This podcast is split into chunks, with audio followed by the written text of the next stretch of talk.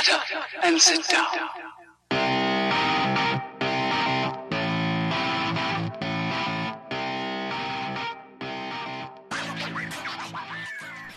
Hello, strangers, and welcome to episode 63 of Strangers in a Cinema. I am one of your co hosts, Paul Anderson, here with my co host, Pete Wall, and producer, Jack Mills. Gentlemen, how are we? Amazing, Paul. Delighted to be back as ever. Yay, we're doing another episode. Jack, how are you, you sexy boy? Oh, I'm good actually today. I'm pretty Jack, calm. Jack's sporting a backwards Mario Odyssey cap. I'm assuming courtesy of you, Paul. Yeah, Uh, go yes. on the Instagram if you want to have a look at that sexy Yes, picture. you can see you can see uh, Jack looking like just just like Super Mario. In fact, because Super Mario Odyssey came out this weekend, and Nintendo gave away a three Mario hat, which doesn't fit me because I've got a massive head. Did you basically mean because he's little Uh, yes, and, Yes. lo- and loves mushrooms? yes, because he's a child. So yes. It's true, very true. Well, that was an entertaining bit of repartee. Let's carry on with the show. Uh, the first section of the show, as you guys know by now, is called In the Foyer. It's where we step into a metaphorical foyer and talk about literal, real, tangible topics related to the world of film. Paul, what have you got to talk about this week? Well, I have the news that uh, James Mangold, uh, director of Logan, um, one of uh, our favourites, I think, so far this year, certainly in terms of certainly in terms of major cinematic releases, um, is currently in the process of writing a spin-off movie about X23, which is the uh, the girl that Lo- well Logan's daughter in fact, or biological genetic daughter, uh, in the film Logan. Um, and that news, I'd say, is probably about as is good news. I think for this because although I think maybe she works well as a sub character to Logan, at least if they're gonna do a spin off, at least have James Mangold writing it. So file it as interesting. I think. Pete, what do you think? Yeah, I mean, um, I guess it's a bit in vogue now to have sort of a powerful younger female character with Stranger Things being all the rage right now. Maybe there's a bit of a wave there because the character, the actress at least, is what 14, 13? I think so. Yeah. somewhere around Yeah. there. Um, so I'm sure there'll be sort of an inbuilt fan base coming off of Logan and off the fact that we've got this protagonist who's relatable to a younger audience. And then there's crossover because Logan, that you mentioned already, uh, very stabby and aimed actually at quite a grown-up audience. So Yeah. maybe this is this is a recipe for success. Do you have any idea when that might be a thing? No idea. I think it's as far as I'm aware, he's, he's, he's just confirmed he's going to write it. I would assume he's using the same the same actress because I think she was fantastic in Logan. Um, I just hope it works out well. Um, spin-offs, well, um, generally can be a mixed bag, but at least they've, as I said, at least they've got James Mangold on board. Right, and if the Um, tone so, is tone yes. is something similar to, to Logan, then that's something to be If excited the about. tone's I'd similar to. Logan, I think it could. I think it could actually work quite well. Um, and I'm all for. I'm all for good superhero films, as we discussed last week with the uh, still rather bloody enjoyable Thor Ragnarok. I want to So, go again, yes. man. Haven't, haven't been again yet, but I really want to. I'm going on Friday, I think. Jack, plan. you're going to the cinema. yes, Wow. Uh, I can actually afford it this month. So Didn't you still owe myself and Pete some money, Jack, from somewhere? yeah, that's true. I It's, do. it's actually. not. So no cinema for you then. No cinema. It's of It's it. not all popping bottles and uh, kissing models over here at Strange City Cinema, scraping together pennies to get to the get, get to the theatre. Um, I've got another topic that I want to just jam into the foyer whilst we've got a chance, and that is the fact that I have. Well, I'm actually on the trial period now, but I think I'm going to go forward with um, the subs- film streaming subscription site Mubi, spelled M-U-B-I. I think a lot of people will be familiar with it because it's baked in now to like the PS4 and Xbox One. Oh, is it uh, on there? Is it? Okay, yeah, you've got the apps on there. You've got an app for at least Android, I would assume, for iOS as well. Um, and then obviously the, the online desktop stuff. The thing that attracted me to this is basically this is a kind of continuation of our conversation about how Amazon Prime had dropped the Prime by Post or Prime by Mail or whatever the hell that was called, uh, service where they'd send out discs, Blu-ray discs, DVD discs of a really wide range of stuff, way beyond what's on Netflix streaming or Amazon Prime streaming. Um, but this service, Mubi, is a lot more curated than any of these. Now, Paul, you went with uh, Cinema Paradiso, right? Yeah. Coming off of the discussion that we had before, they're s- seemingly like stepping into the the the gap in the market left by Prime, uh, Yeah. by Mail, that service. As you're aware, I'm, I do like my physical media. So. For sure, yeah, and, and I may well go that avenue uh, as well at some stage, but for now, I'm trying out Mubi. The thing, yeah, the quick sell on this one is that the um, selection of films is limited to 30 at any one time, so it might seem quite small. However, the real um, strong suit here is how curated and sort of hand selected those films are. Every day one film disappears and a new film arrives. So it's like the films are on a conveyor belt. Like So you uh, actually, so rather than because I mean my, my Netflix list is vast. You like add to list, add to list, add Yeah. to list, add to list, ad infinitum essentially. And I find that quite often I never get around to watching the stuff on my list. Yeah. So if I suppose if you know it's going to drop off, then there's encouragement. So It- rather yeah. than going, oh, I'm in the mood for something throwaway, you might go, no, I have to watch that because that's going. So I like that. idea. Yeah, and it's Yeah. kind of like going into a video store that's very, very boutique, very, very small. But the guy who owns the video store is like really knowledgeable about movies and is like, you need to see this and you need to see this, and this will sort of benefit you or nourish you in, So in like some if way. we, if me and you ran a video store, Pete, is basically yeah, what you're getting at. very similar to that. Which Although would be quite exciting. Although there, there would be those kind of um, what was it like the House Seven t- tw- trilogy, like what's seven Septology or something like that uh, I as think well. you'll find there's only four house films. Oh, Pete, okay, so, sorry, I've yeah. embarrassed myself there. Um, yeah, movie. There um, were seven Saw films. Oh, fair. Um, to be recommended, though, I think, um, and actually, both of my popcorn movies this week are things that I've seen on Mubi, so I couldn't really recommend it more strongly than that, I guess.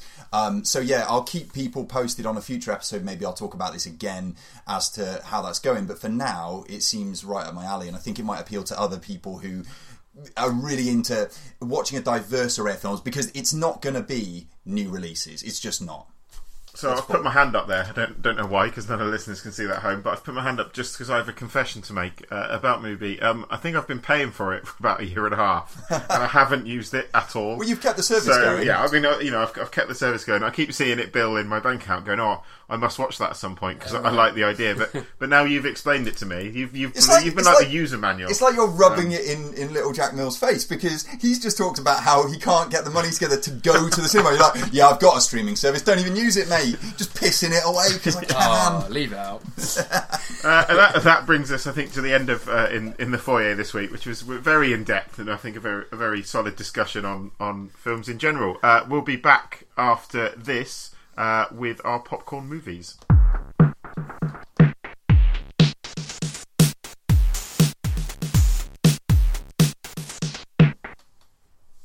So, popcorn movies this week. I promised a couple from Mubi, and I'll kick off with a film called Hardcore.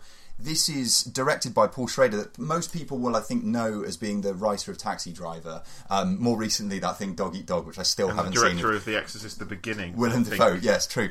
Um, yeah, Hardcore is uh, a film from 1979, and it uh, focuses on a character played by George C. Scott, who loses his daughter. Well, say loses his daughter. His daughter runs away from home, um, and he is this Midwestern.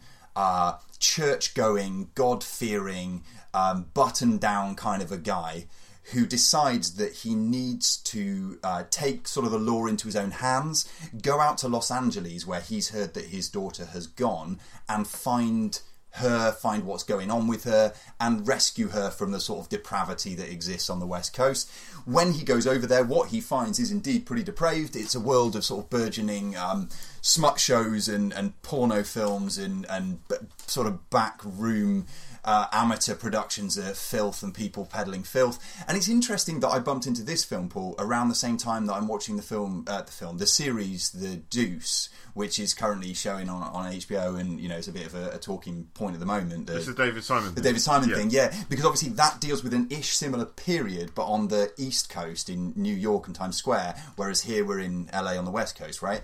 Um, yeah, the film at times comes across a bit like a sort of public service announcement uh, in, a, in a, you know, kind of um, the the dangers of, of the modern world as it existed in the late 1970s, and then maybe also uh, today uh, in the case of uh, the, the rampant use of pornography that we have, like way beyond anything then, just maybe in a slightly different form.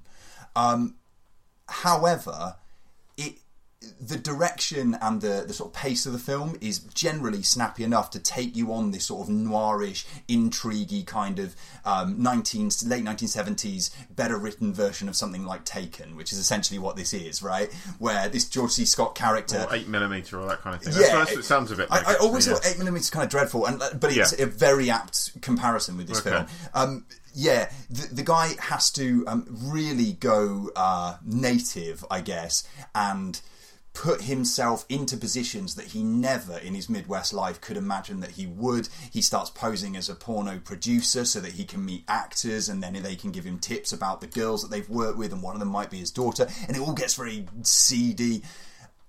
I'm not sure that it has that much to say when all said and done, hmm. but as a sort of time capsule of a particular time and place, I would recommend Hardcore's 1979 movie that I watched this week. Paul, what have you got? Well, as it's Halloween, uh, well, almost Halloween, Halloween tomorrow, isn't it? I believe. Um, I thought, and it's just complete coincidence actually, but Child's Play Two, uh, Pete, because I know, as I said last week, I know how much you enjoy me going through these. Uh, these Oh, there's a lot to come, series. listeners. Yeah, get get ready. Um, so this is Child's Play 2 from 1990, directed by John Lafia.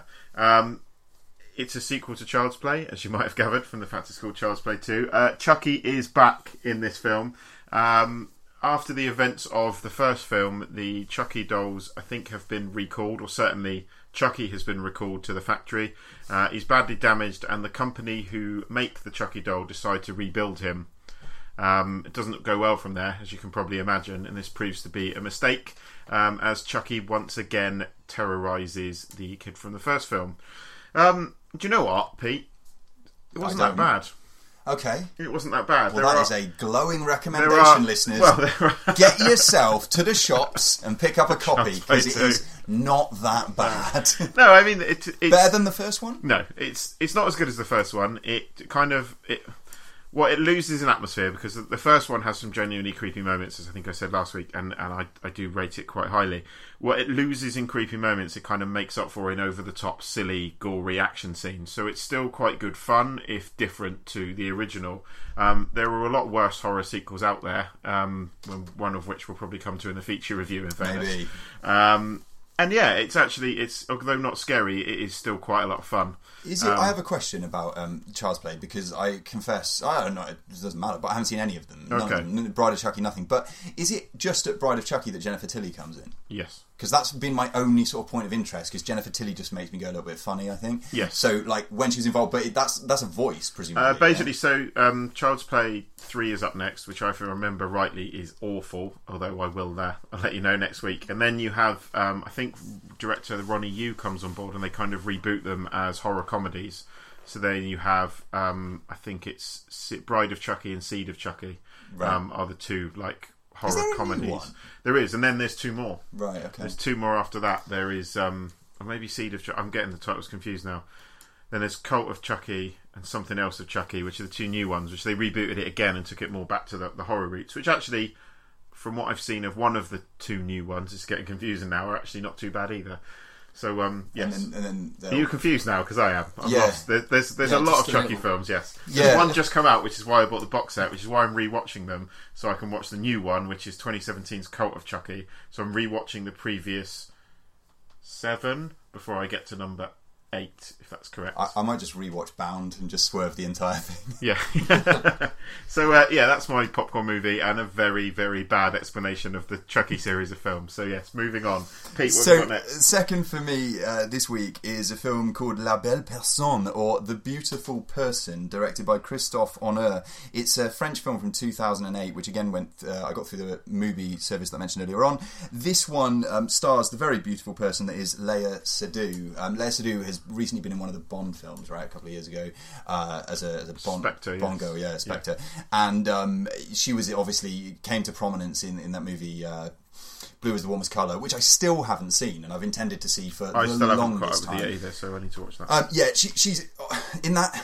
This is this is one of those films that um, I, I find it quite galling when people sort of write off whole sub-genres of film as if they've sort of seen a lot of films when really they saw like two. Right. It's going to sound like I'm doing that, but this is the Frenchest of French high school films because everything in this film is a kind of people who are maybe actors slightly above this age, but people who are acting 16 and 17 years old, but spend their entire time reciting passages of like philosophy and poetry and sort of looking into the middle distance and looking sort of brooding. And of course, at the centre of all that is going to be the actor Louis Garrel, because if anyone knows anything about I thought um, you were talking about Dawson's Creek there. For a bit. yeah, it is kind of Dawson's Creek, but just with a lot more style and Okay, like better yeah. poems, right?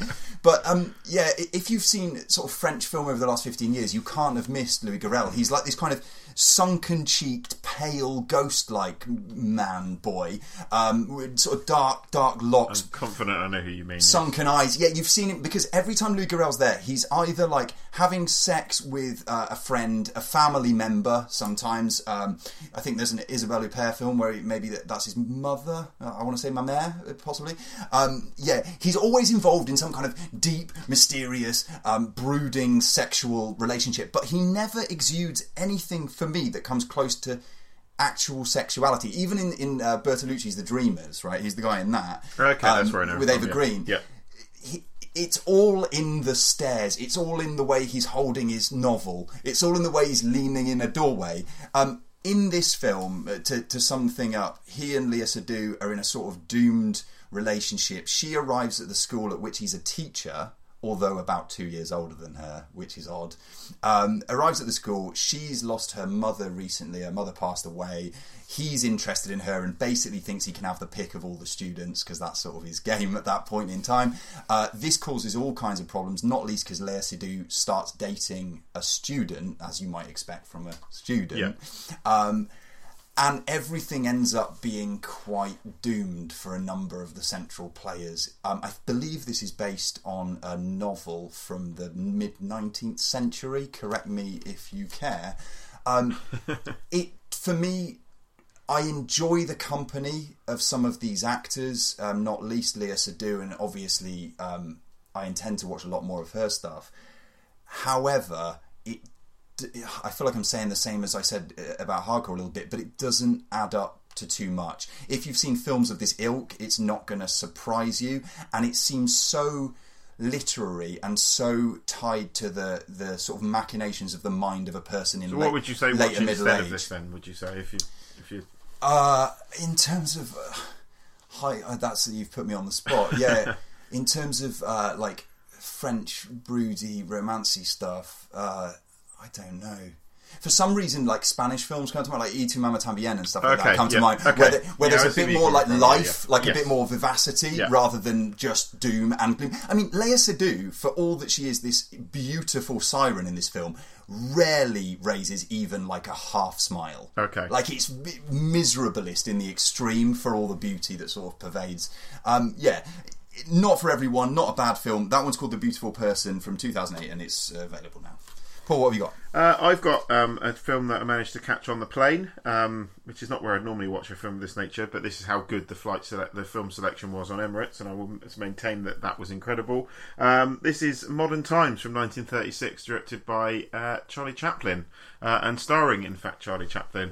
Um, I have to say, I don't think I've watched a Charlie Chaplin film since possibly Media Studies at A level and maybe a little bit of film studies a few years later at university. So it was quite nice to get reacquainted um, with a man who was, to be frank, a master of his craft.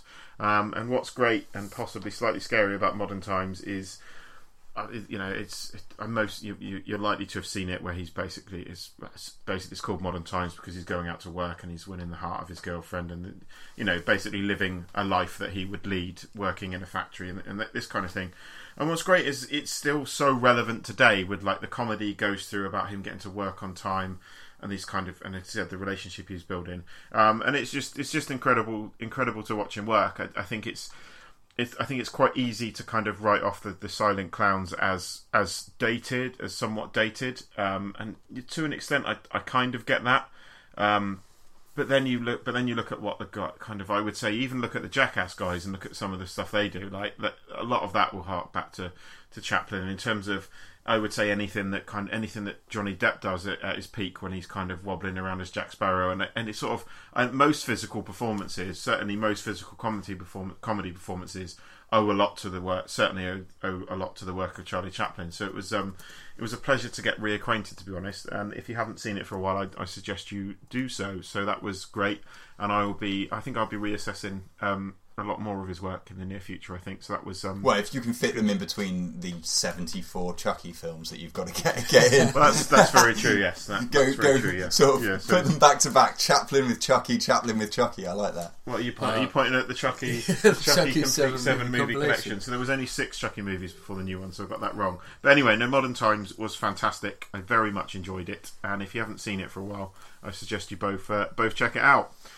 So Um, we've yes. got one more thing to get to before we bounce out of this section, haven't we, Paul? Which is uh, last week we set a, a new sort of section. It's basically homework, but we've given it the title "Have You Seen?" Uh, and the film that came up for "Have You Seen" is uh, a film called "Letter from an Unknown Woman" from 1948. So just to explain the rules of this section again, Yeah. um, we're not going to do we'll explain the rules every week. So basically, we flick through Not David. that many rules, really. That's. We we basically flick through David Thomson's book. Have you seen?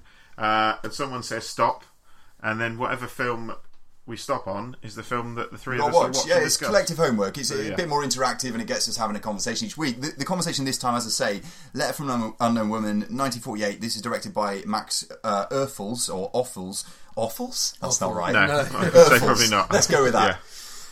Max Offels, the director of this movie. Yeah, uh, somebody want to set it up? Shall I set it up? Um, we don't need to get into too much detail on plotting. You can set it up. Yeah, you set it up. Okay. You're better than So, us at that. We, So we've basically got a story that opens with um, a kind of framing device where a guy is reading a letter. That letter is from the uh, titular unknown woman, um, telling him all about the way that she's loved him for so much of her life and his life, um, and the ways in which he's had an impact on her. We then pull in or back into the story of this woman's life and her obsession with that man. The actress here is uh, Joan Fontaine playing in the beginning of the film like a 70, 16, 17 year old when she was about 31, I think, when they made this movie. Uh, which is a bit odd at the beginning, but you can understand why that choice was made because she then has to play, you know, sequentially older versions of that. yeah, so that it flashes forward through time as, as her Yeah. character gets older. Yeah. a character ages and his character ages. Um, these two people meet, then they part, then they meet again. Um, he seems to be something of a Lothario, bit of a silver tongued devil. He's like a classic musician, isn't he? I think he's, He's a some- pianist. something of a celebrity. yeah, it's I think. it's yeah. his piano playing that sort of beguiles her at the beginning of the film. She I said- like that, Jack. Jack just did uh, an air piano there, just a little bit with his Great- backwards great Mario, podcasting. his backwards Mario cap on. It looked uh, it looked good. Yeah. Yeah, I, I think even there's there's a line at some point earlier in the film where she says, "It seems like in your playing you can't quite get what you want," which turns out to be quite a, a significant line as the film plays out, and it's in fact maybe that he didn't realise what he had before he lost it. Um, thi- I like this quite a lot. And I'm, I'm quite pleased that we picked it at random because it's the kind of film that I probably never would have, you know, found off my own steam unless someone had sort of forced it on me. What about you guys? Uh, Jack, you weighed in on this one. What did you think? Um, I thought it was a fantastic film, actually. Um, considering, you know, it's 1948, um, which obviously is a long time ago. Um, black and white. The story was, um, it fascinated me really, to the extent of how it worked, how she was sort of obsessed with this man, and then it suddenly came about that she was, she got with him and all that sort of stuff, and it was just it was nice to watch because it wasn't a straightforward love story. There was a lot of sort of prang around it, and a lot of different things came about before it actually came to. Well, yeah, I mean, we should say that the the uh, Joan Fontaine character actually ends up marrying somebody else. Yeah, Uh, but fathering this guy's child. fathering this Yeah. guy's child unbeknownst to him and then later when he comes back into her orbit she's very quick to sort of be ready sort of bin off her husband Yes. to, Yeah. to try to get with this guy but you you realize i think in, in some like beautifully staged and written scenes that the guy is just a bit of a, a, a hollow husk of a man. For all his apparent early musical talent that he exhibits in the early parts of the film and then sort of throws away later in the film, he- seems so empty to me as a character because everything is surface and everything is words and everything is seduction but nothing is value like has value to him. Nothing is held over time. And when he's he only has lost later when it's so irredeemably lost that Yeah, that he's you- just yeah. left with regret for the rest of his days I, I suppose is, is what we're left with. It's quite quite a sort of it's quite sad and quite moving and quite powerful last few sequences in this film. Yeah, no, I, I, I, I would agree with that, and I, I really enjoyed it myself. I think it's it's actually, um, I would say, an era of Hollywood and film that I'm not hugely familiar with, and haven't seen a lot of films from that from that period of time. So it was nice to catch up with this one. Um, it's a director that I have heard about, and I thought I'd seen some of his other films, and it turns out I haven't. Um, I just thought it was it was impeccably well shot, and the performances were fantastic as well. So um, I think I described it in Letterboxd as a as a thoroughly classy affair.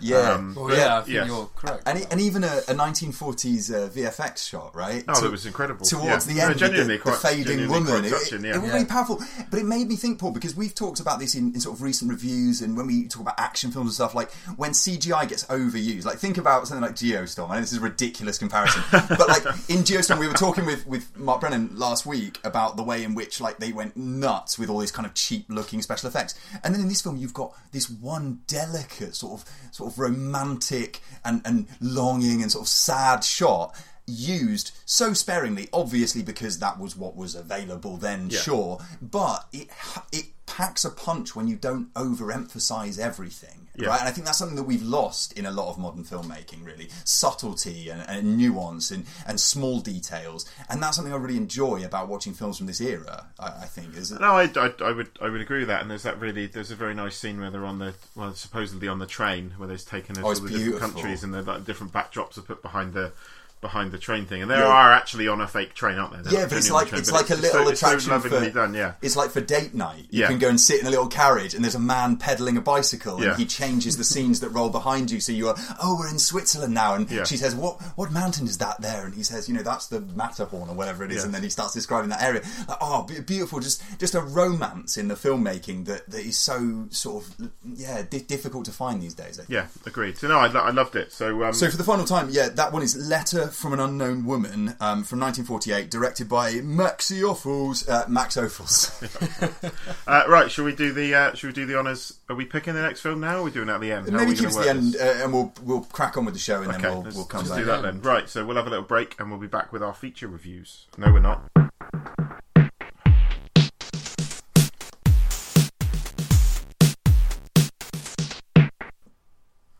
So you may have heard me say, "No, we're not there," um, which basically refers to the fact that we're not back with feature reviews. We're actually back with coming attractions. So apologies for that. apologies for that gaffe on my behalf. Um, coming attractions. Can I jump in first, Pete? Is Yeah, that- go ahead. okay. Um, this is a film I was actually quite excited about because I, well, I thought it was in a minority, but to mention Mark again, Mark also said last week that he was a fan of Pacific Rim, uh, much like myself. So I thought, yes, there's a sequel, uh, and now I've seen the trailer. Um, has anyone else seen the Pacific Rim Uprising trailer yet? I have not seen it now. I'm not impressed. Okay. Um, this- I don't know why I've brought it up. It's supposed to be a film that we're excited about coming up, but anyway, is, the, is Charlie Hunnam still involved? no, Yeah, uh, we've got John? Boyega, the Baba Yaga. Uh, the Baba Yaga's in The this, Baba okay. Yaga's in this. John Boyega.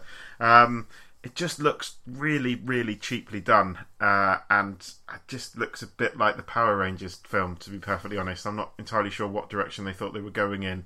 Um, Who's helming this uh, effort? uh, It's, it's changed director.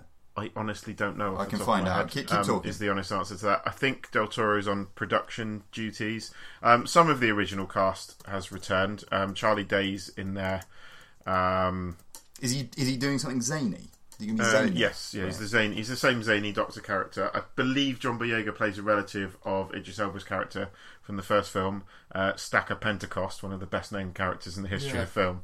Uh, but yeah, I'm not not convinced with the direction they seem to have taken this. Talk, talking of direction, Paul, uh, Stephen S. DeKnight is the. Uh, Stephen S. DeKnight. Okay, he's possibly the showrunner for Daredevil. Spartacus. Spartacus. Yeah, he also is the showrunner for Daredevil. I think as well. I've got a feeling. Okay, that could be interesting because I think Daredevil was a was a good series. But directed one episode of Daredevil as well, Right, so okay. his his directing resume is, is limited. Dollhouse, an episode, Smallville, all Right, TV stuff, okay. Angel. So this is his his chance as, as sort of. This a should be interesting. I'm not convinced film. by the trailer. I mean, check out the trailer for yourselves, guys, and, and let me know if you agree. But I'm not sold on it. Um, Pete, what have you got as your coming attraction? Yeah, I mean, I was going to go with the Bad Mums Christmas, but I don't think I can do it with a straight face. Um, I, I love Kathryn Hahn, but even my love doesn't stretch maybe quite that far. Um, I'm going to go instead for something that's got a bit of buzz, and I don't think we talked about so far, which is the killing of a sacred deer. Did we cover this? We did. I think we did cover Okay, this, well, I'll just I'll just co-sign on the recommendation. Uh, I, I say recommendation.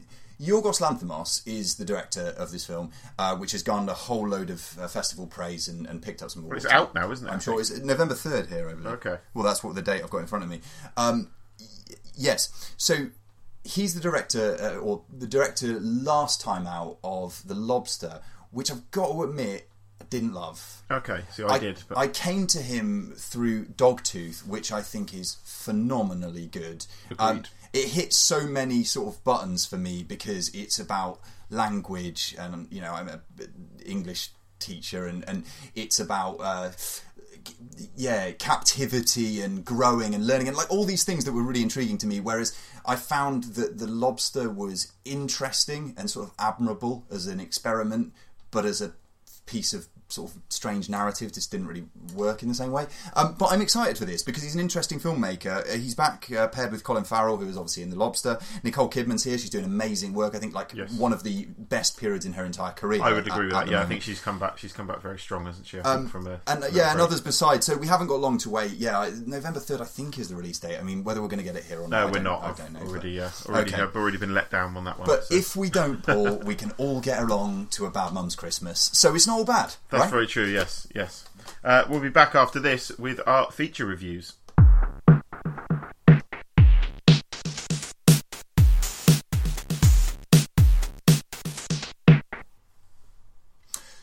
Features, Paul. Features for this week: exciting, contrasting, weird, slightly disappointing. Pick your description. Um, Contrasting. I, I think we're going to go the death of Stalin first. I thought we were going to do Jigsaw. We'll go for Jigsaw we'll first, do Jigsaw Paul? first. Um, yeah, so Jigsaw and Death of Stalin this week, which we didn't mention at the beginning, so apologies, guys. Um, yes, Jigsaw directed by the Spierig brothers. Am I pronouncing that right? Was? Is that Yeah, is that- that good enough for you, Pete? I know That's that's. that. I don't care about these guys too much, but yeah, that that is right. Uh, tagline: A new game begins. The Spierig brothers are on board. Uh, this is the franchise that you, many of you will know uh, was launched by a, a little fresh-faced man called James Wan, who made a short film. The short film showed this kind of inverse bear trap thing. It seemed kind of cool and tortury, and people took an interest and gave him some cash.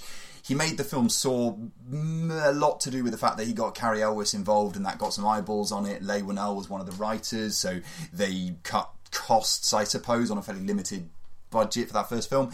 Uh, then we got six sequels up to Saw Seven. Yeah. right was the last before So this that one. makes Jigsaw Saw eight. That's right. Yeah. Jigsaw is Saw Eight, and it comes fully what ten years later. possibly thirteen. Yeah, it's longer than 10 thirteen years. Yeah, I think it might be thirteen years now since Ten original years is just yeah. a thing that they play on in the plot, rather. Than, yeah. Yeah.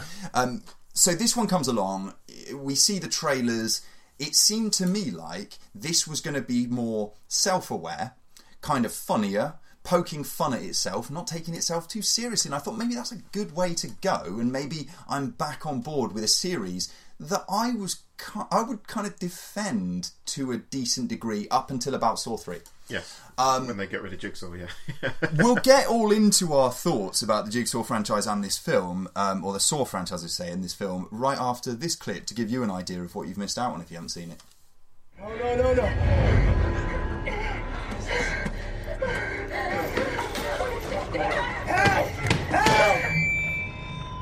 I'm sure you're all wondering why you're here. You deny culpability, no doubt, for the circumstances in which you find yourselves. Salvation can be yours. An offering of blood that will set you free. I want to play a game.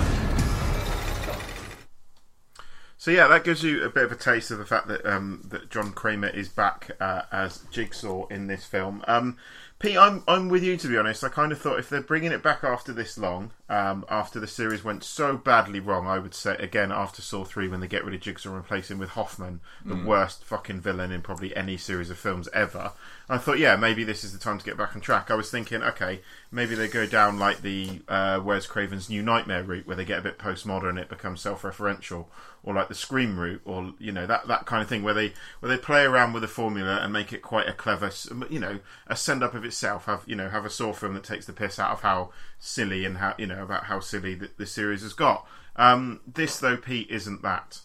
At all. No, it isn't. It, it isn't. And it, it- you know, we sometimes talk about films that seem like they've been missold. I feel like this was slightly missold, and that sounds ridiculous for a film that's you know seven films already deep into a franchise. That you you know by this point you know what you're getting. But I really did get the sense that the the, the marketing campaign here was why bring it back? Like, I don't understand why they would bring it back if they're not going to do anything different. Anything different? Like, yeah, I mean, there is one reason, and you know it, and Well, I yes, know it, and everyone knows it. It Yeah. makes money. These films have been making money throughout their life until right in the death throes, at which point, you know, cut their losses. And what came along, of course, was Paranormal Activity and took that October slot because it was for a while. while. it's even cheaper to make Paranormal Activity than it is to make Saw, though. So. and again, I mean a similar trajectory because we have paranormal activity, uh, paranormal activity that comes from this. Uh, the, the, I forget the names of the creators of that film, but like, Oren, Oren Peli, I think. Right, they were a couple originally who basically had a video camera and made it home Yeah. for nothing, like a couple of thousand dollars, I think, it was Hmm. minimal. Um, a little bit like the origin story of, of James Wan's Saw series, but.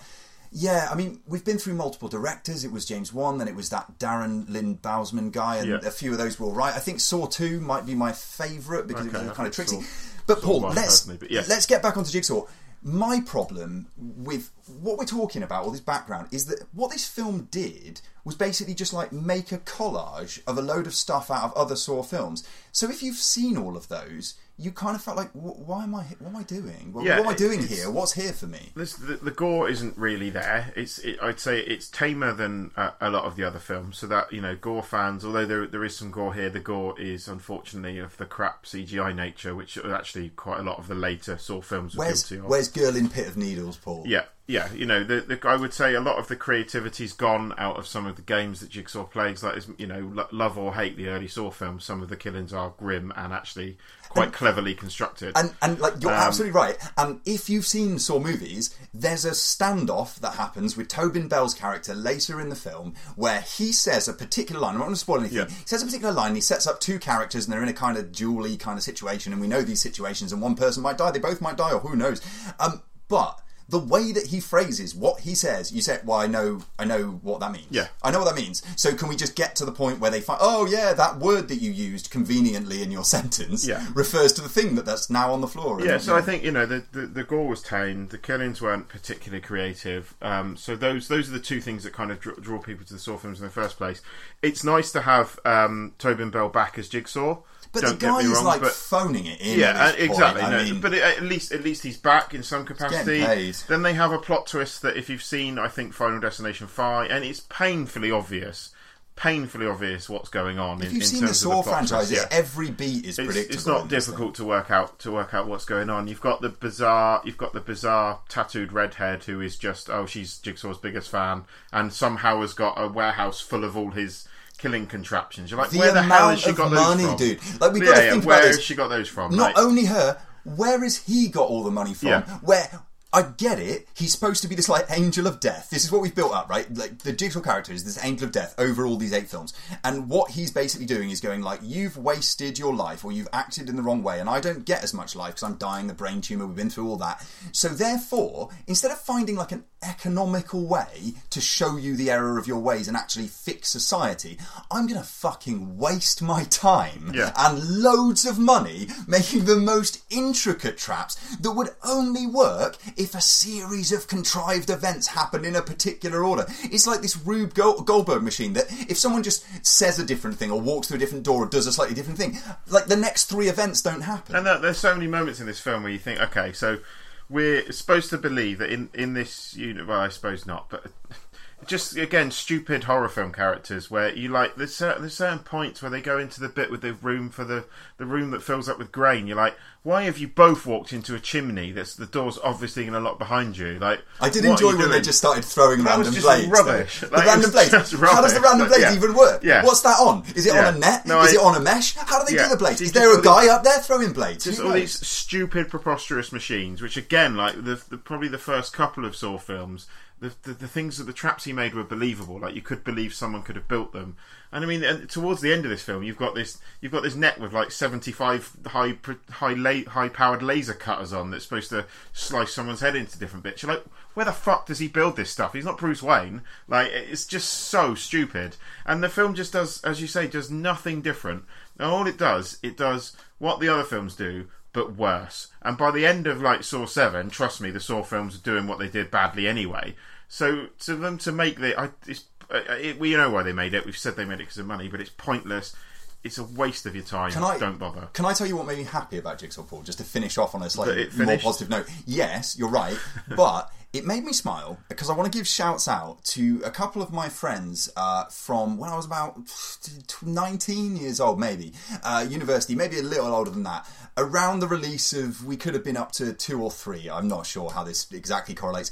They did for my birthday a Saw themed interactive experience, Wow, including terrifying, to be honest. videotaping the uh, little model on the tricycle, which was one of my friends with face paint on, including attaching tape recorders on strings to the ceiling, a bit where I had to go downstairs and look through post boxes. It's like the most I've ever felt people cared about my birthday was all around this franchise. So I have love for Saw, and I wish they'd done something better with it. Is this is because your birthday's coming up? Are you expecting something big from me and Jack now? well, I don't want to put pressure on, but you know, unless... We're gonna we're gonna have to recreate that train scene from um, the letter from an unknown woman, aren't we? For you, where we take we take you on dates, you know, like a three way dinner with little backgrounds on the train. That's what you're expecting, I think. So I, I Yeah, am yeah. absolutely expecting that now. So can you sort that out? Jack, Jack can do the peddling. Yes. Uh, you can. Uh, oh, you can take the little tokens. I can come pay you Yeah. when I want to get new Yeah. scenes thrown out there. Yeah. Lovely stuff. Um, yeah. Well, we're going to come back, calm down, and come back in just a moment with our review of Death of Stalin.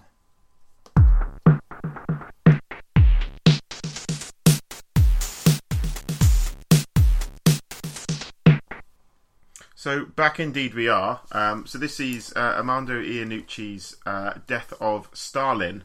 Um, so this, I'll give this, I'll give a go. I'll give it a go setting this up, even though I'm normally terrible at this. So cut me off if I'm doing a bad job. I feel, I feel like you're already falling over your words. Um, Yeah, I am. Come yes, on. yeah, completely. Yeah. So this is basically um, the uh, well, the film centered around the events around the death of Stalin. So it's um, it's a comedy. I'd say it's a farcical comedy based around real life historical events about the power struggle between the ruling Communist Party in Russia after Stalin passes away. Um, I think that probably sets the scene. And, and just before, Yeah, and Stalin just before Stalin passes passes away as yes. well. Yeah, we've got like a, an opening, an amazing opening scene with Paddy Considine and, a, and a, a orchestra playing a tune that has then got to be delivered on vinyl, but they've forgotten to record it, and so everybody's going to be shot in the face. Uh, yeah, on the on the at the behest of, of Stalin himself. So yeah, we've got a little bit of before, and then we've got lots of after, and lots of power struggle, Yes, as and you lots mentioned. of lots of scheming and uh, conniving characters on board. And- and- and um, I'm- who have we got leading the cast on this one, Pete? Well, I was just going to say before that, um, Arm- Armando Iannucci, for people who don't know, is very well known in the UK and somewhat, I think, in, in the US because of In the Loop, which And was Veep his- as well, and, and yeah, working yeah. on Veep with uh, uh, Louis Dreyfus, and I've forgotten her first name. Thank you. Carry on. uh, Julia. Julia Louis Dreyfus. Yeah. Yes, got there. Um, yes, and before that, working in the UK on The Thick of It, which is a political satire about Westminster politics, and his own Armando Iannucci show, which contains one of my favourite lines of all time, which is In the modern world, there are only two things that can make you truly happy removing the cellophane from a freshly bought CD and seeing other people fail. That's the kind of comedy, like, territory that we're in with Iannucci. Um, we should probably play a clip. I think we should. Yes, Jack. Shoot her before him, but make sure he sees it. Kill him, dump him in the pulpit. And I'll leave the rest up to you. We have to act. I really need your help. I'm going to have to report this conversation. Threatening to do harm or obstruct any member of the Presidium in the process of looking at your fucking face. I took Germany. I think I can take a flesh lump in a waistcoat. So yeah, you can probably set uh, set. Well, that certainly sets the tone. Um, it's a very funny film for the most part, and We it- got, I didn't hear that clip, and you did, but we got a bit of Jason Isaacs. We've got a bit of Jason? Isaacs. So we've got who have we got in this, Pete? We've got Steve Buscemi, Jason Isaacs, Uh, Jeffrey Tambor. Jeffrey Tambor. that people will know from Arrested Development, Yeah. if, if not elsewhere. Uh, Simon Russell Beale, who is uh, an actor that I, I'm sure I've seen in many things, but was just fantastic in this, like frightening. He's the guy that you heard in the clip talking about who should be shot and how Yes. they should be shot and who should watch and that kind of stuff. Um, Oh, Paul Whitehouse, and uh, Olga Kurylenko Yeah. is the uh, the p- p- not P- pianist. pianist. Yeah, yeah, Pianist, that's correct. Yeah, uh, yeah. yeah. Uh, Paddy Considine. So it's it's a it's an all star cast, I would say. Um, for me, Pete, I, I really enjoyed this. I thought it was um, I thought it was a very entertaining farce, shall we say? Um, and that's not a, a lot of. I think farce can be kind of misconstrued as an insult to a film, and in this case, it's certainly not. It's definitely a farcical comedy um, that reminded me a lot of ways, Pete, in to some of the sort of classic Ealing comedies, in the way like the kind of snipey banter between the characters and the scheming, kind of like kind hearts and coronets, kind of that you know that kind of. Um, that, that kind of feel about it. Yeah, what, what absolutely, Paul. And I think that this there's absolutely no mistake or accident in Armando Iannucci releasing this work now. Um, for just again, I feel like I'm being patronising, but to fill people in, I've heard some comments where people have said this is sort of disrespectful to the period because it's as if you're laughing at that. What are we going to have next? A sort of Hitler comedy or something like that? No, you've completely missed the point. I would, yeah. Armando Iannucci is a very serious, very um, intelligent writer, uh, primarily. And and, and filmmaker and director, and he knows that we're living in a climate right now that is prime for ridicule, uh, for one, but is also very, very scary. Um, and I think that this film actually does a very good job of capturing both ends of that spectrum without sort of alienating the audience. At least the screening that I was in, and you know what you've said.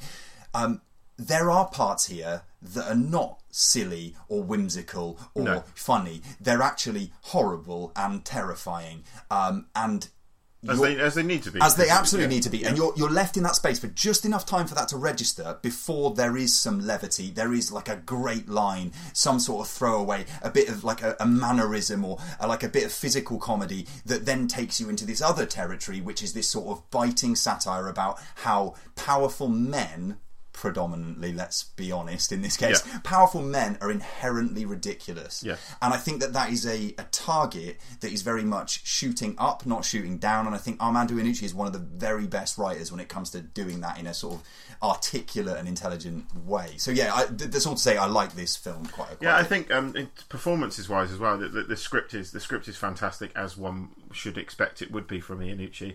But performances wise, I think everyone everyone's great here. I'm gonna put. I'm going to go out on a limb here and say a career best turn from Jason Isaacs as the oh, general. Oh, wonderful because he was very very funny. There's more. that line in the line in the clip that we played. Actually, is probably one of my favourite lines in the film. He was superb. And what I find, I don't know, I found it an unusual film to start with because everyone's using colloquial accents and oh, none no of it's Russian. To, yeah, there's no attempt to Russian, Russian accents. accents, which which kind of put me off a little bit at the beginning. It, it, it's a film that's got a very weird feel about it. That takes a bit of getting used to, but I think when you realise that it ultimately doesn't matter. I think that's great. Jeffrey Tambor also superb. Uh, Jeffrey Tambor's good in pretty much everything, to be honest. I think who else did the scene? I don't think. You, I don't think this is included in the clip, but the, the scene where they're talking about uh, was he talking about you guys, me included, Jeffrey Tambor's character, and Jeffrey Tambor's character is like, yeah. no, he said you guys, yeah, and like gesticulates yeah. how it's everyone except for him because the whole environment here is backbiting. That's all we've got like throughout is everybody's looking to just save their own neck and throw somebody else under the proverbial bus, right? That's that's the power like play uh, from every direction is like as long as I don't get killed, I will step on your neck yeah. to get ahead, yeah. and and that all seems yeah both like ridiculous, uh, a little bit scary, and and also just like chimes so much, I think, with with the modern. Well, I don't want to like hammer that point, but I think, like I say, it's not a film that's been thrown out in any period of time. It's deliberately released in the in the. Yeah, and I also think it's you know I I think it's doing quite well. I mean, this came out while I was on holiday, so I was worried. It's got a bit of rep now. So I yeah, so I was hence why we're a little bit late reviewing it. So I was a bit worried I may have missed it at the cinema, but certainly the screening I went to um, at the weekend was was pretty much sold out, which which was nice to see. And I think part of that is it's, quite nice to see, um, um without trying to sound patronising, an, an adult comedy in the cinema, if that makes sense, like a comedy that treats you like a comedy that treats you like you're not stupid. I enjoy I enjoy silly comedies. Don't get me wrong. Well, and um, it's not it's... it's... not got any you know touch of, of Judd Apatow, which like let's be honest, eighty percent of cinema release comedies yeah, are, are I think you see where I'm coming from. So, so I, like, felt, it, felt very, that, it felt very different watching something like this on the big screen. And to see to see um, comedic satire on the big screen was was nice to be honest, and I think that might be why it felt, it felt quite unusual watching it at the cinema. So it's nice to it, see that it's it, nice to see that it got a Now that release. you say that, Paul, I'm reminded of that movie with uh, Steve Coogan, Tristram Shandy. Okay, Did you see that film? No, uh, yeah, that, maybe another one that fits into that ilk. I imagine Iannucci was probably involved in that in some I way. I think he was. It, yeah, so, yeah, I think I think he was. So definitely uh, to be recommended. I think Death of Stalin. Um, and yeah, long may its sort of success continue, given that it's not going to go as wide as some uh, you know competing movies and we've got stuff like Thor Ragnarok and whatever which are obviously going to draw a lot more eyeballs right now but let's hope that the audiences keep showing up for Death of Stalin and that Iannucci gets you know the support to do whatever Yeah, he wants I to thought do it was next. no, it's a very, very, very good film. Yeah, I liked it a mention lot. Michael Palin's in this Yes, Michael Palin's. Yeah, again, it, just an incredible cast. So yes, Michael Palin is in this, and Paul Whitehouse again. And not, you know, I have not seen him in anything probably since the Fast Show that I that I genuinely enjoyed. And again, he's on incredible form in this. So I think, yeah, I think, I mean, if Armando Iannucci says, "Do you want to work with me?" I imagine actors go, "Yes." Right, So- and uh, final point for me, I think, but um, talking of that, like Paul Whitehouse is someone we know from the Fast Show, and someone who's very like a, much like a scene stealer because his work is predominantly like sketches where he is either the main attraction or sort of co-main event. Whereas here, not only his um, performance, but I think all of the the ensemble cast are very generous with allowing other people Hmm. to get like their lines off and to get last. There's no one here sort of chewing scenery or trying to dominate or trying that's to be the, true, the main actually, yeah. attraction. So Yeah. from that point of view, it's very collaborative. As much as there's all this backbiting in terms of the plotting, the actual performances and the way these actors and actresses work Mm. together, I think is is yeah, it's a lovely piece of work, and uh, and people should check it out. If if you know if you can catch it whilst it's still at the cinema, great. If you can't, I'm sure it will be on a streaming service soon, and, and don't miss out at that point. Yeah, definitely check it out. Um, which nearly brings us to the end of the show, Pete. Rather sadly, this week. Um, get the book. Yes, I'm getting the book. I've only actually got one hand at the moment See because how I've got a ex- see how plastic excited casted Jack, right hand. Jack said, "Get the book then" as well. Jack's very excited. Right, so I'm going to tell you, lads, uh, the number of pages in this Do you want someone else to flip through the book whose hand it isn't in a cast? That'd be Well, easier how many you. pages are there? Don't patronise me, Paul. I can manage. okay, ooh, almost exactly 1,000. There are 1,002 pages in- Okay. in, this book. So, uh, Paul, I think you said stop last time. So, Jack, I want you to pick a page between 1 and 1,000.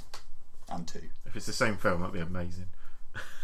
So I've got to pick just a random number. No, no, between one and a thousand. One and a thousand and two. Jack. Yeah. I think we've made that clear. 765. You look like you're in E17 with that hat. Just dawned on me. Sorry, I, uh, Uh, tell me. 765. Seven sixty-five. Jack's gone for. Okay, with only one hand and terrible eyesight, I am definitely the man for this job. Seven sixty-five. Yes. Okay, on seven Oh, sixty. I'm excited. What is it? Okay, lads, round the circle. Have it you, Child's Play 3? Have you seen Seven? Yes. Yes. Yes. Yes. Okay, Yeah. we've got a new number. Paul, give us a new number. Uh, 341.